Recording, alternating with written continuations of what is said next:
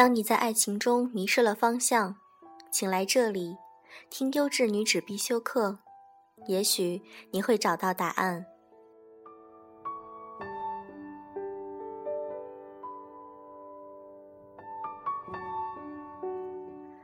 你不会在爱情中失去自我。作者：宋涵。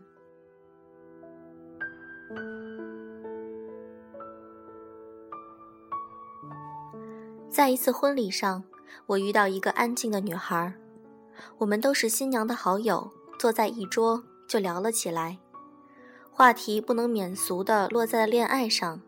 她说，谈了几次还是分手了。每一次都是因为我觉得在爱情中开始没有了自我，我不能忍受这样的自己。看似文弱的他说出这句话，让我有些震动。然而我的内心起了波澜，更多是因为我在他身上看到曾经的自己。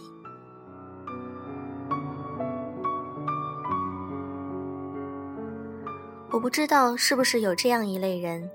他们在自我的纠结上耗费了远远大于其他人的精力和元气，他们和自我郑重其事地玩着捉迷藏的游戏，一丝不苟地研究这个虚渺的东西，有一种从一个牛角尖里挖掘出一个太平洋的气势和蛮劲。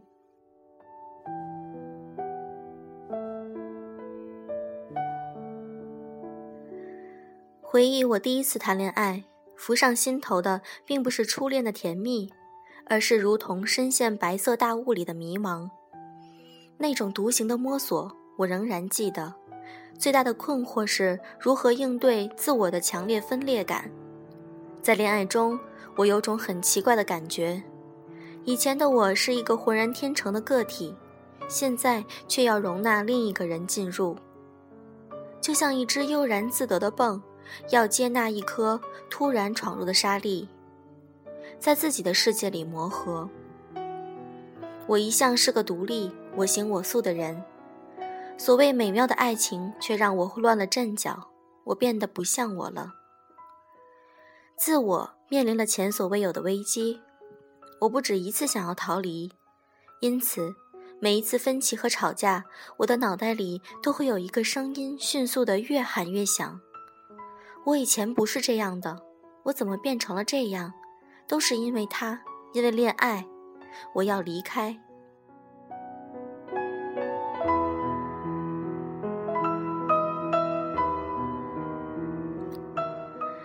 有好几年的时间，我都一直把爱情当做自我的敌人。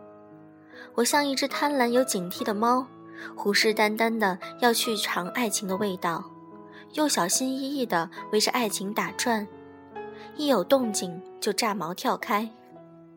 因此我并不快乐，尽管我投入的时候很投入，但总有一个无形的固执的怀疑主义者在凝视着我，审判着我的言行和心理活动，制止我过分远离原来的世界。我从来不敢放松。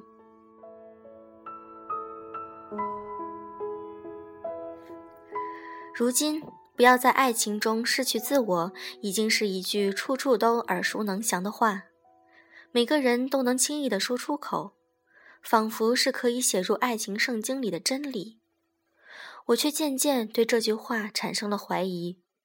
关于自我，我有了更多的观察和想说的。首先，当我们说这句话时，我们都默认我们是有自我的。然而，现实恰恰相反，很多人并没有自我，谈何失去？很多人并不真正的明白自己想要什么，能要什么，如何过一种满足的生活。他们过得稀里糊涂，却突然在爱情里要捍卫自我，这有种荒谬的喜剧感。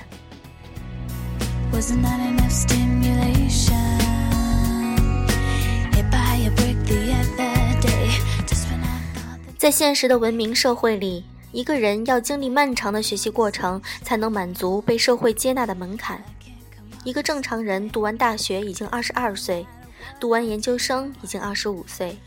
尤其在我们这鼓励不闻窗外事的教育氛围里，一个人的自我最早也要到二十五岁才会勉强形成。没有接触过社会万象的自我，只是空中楼阁的一个幻想。可以说，在二十五岁之前，口口声声强调的自我，多是一种偶然的先入为主，一种惯性的强大势力。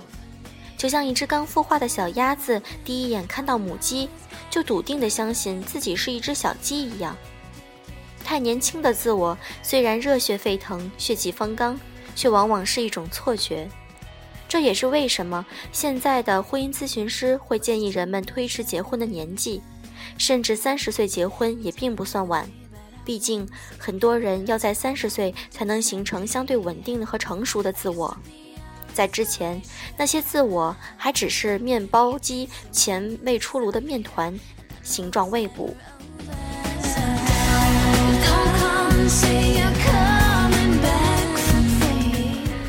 因此，有关自我的规则一是，不要过早的把自我当作壁垒。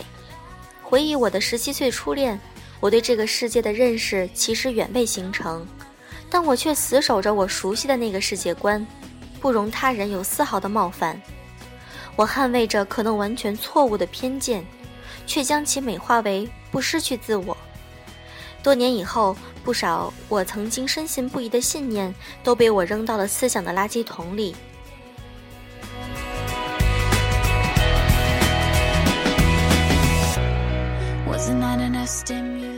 关于自我的规则之二是：你的自我可能有很多个。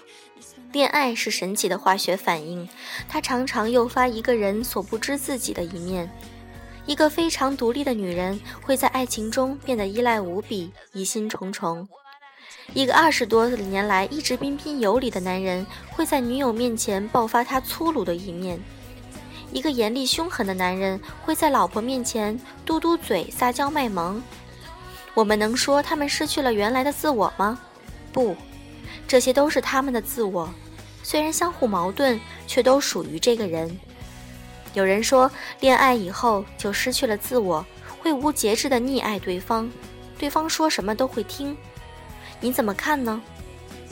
我看到的是他的自我里本身就有无理性的成分，这个不顾一切的陷入 romantic，甚至会孤注一掷、豪赌一把的人格，也是他的一个自我。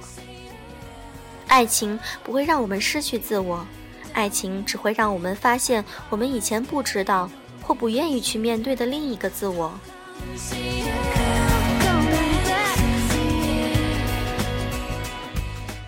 自我的规则之三是：自我是流动的，非僵化的。自我既受到许多客观条件的约束，但绝非一成不变。也许会因自我意志的磨练而变得更完善。自我一开始都是一粒原始的种子，你却不能误以为这就是一生的样子，因为你还远远不知道，假以时日，这颗种子会长出什么来。也许它会长出一一朵花，也可能长成一棵榕树，或者墨西哥大仙人掌。它一定会变，你没有办法捂住它，让它一直保持原状。从未背叛过自己原来模样的种子，只有一种可能。它是一颗死种子。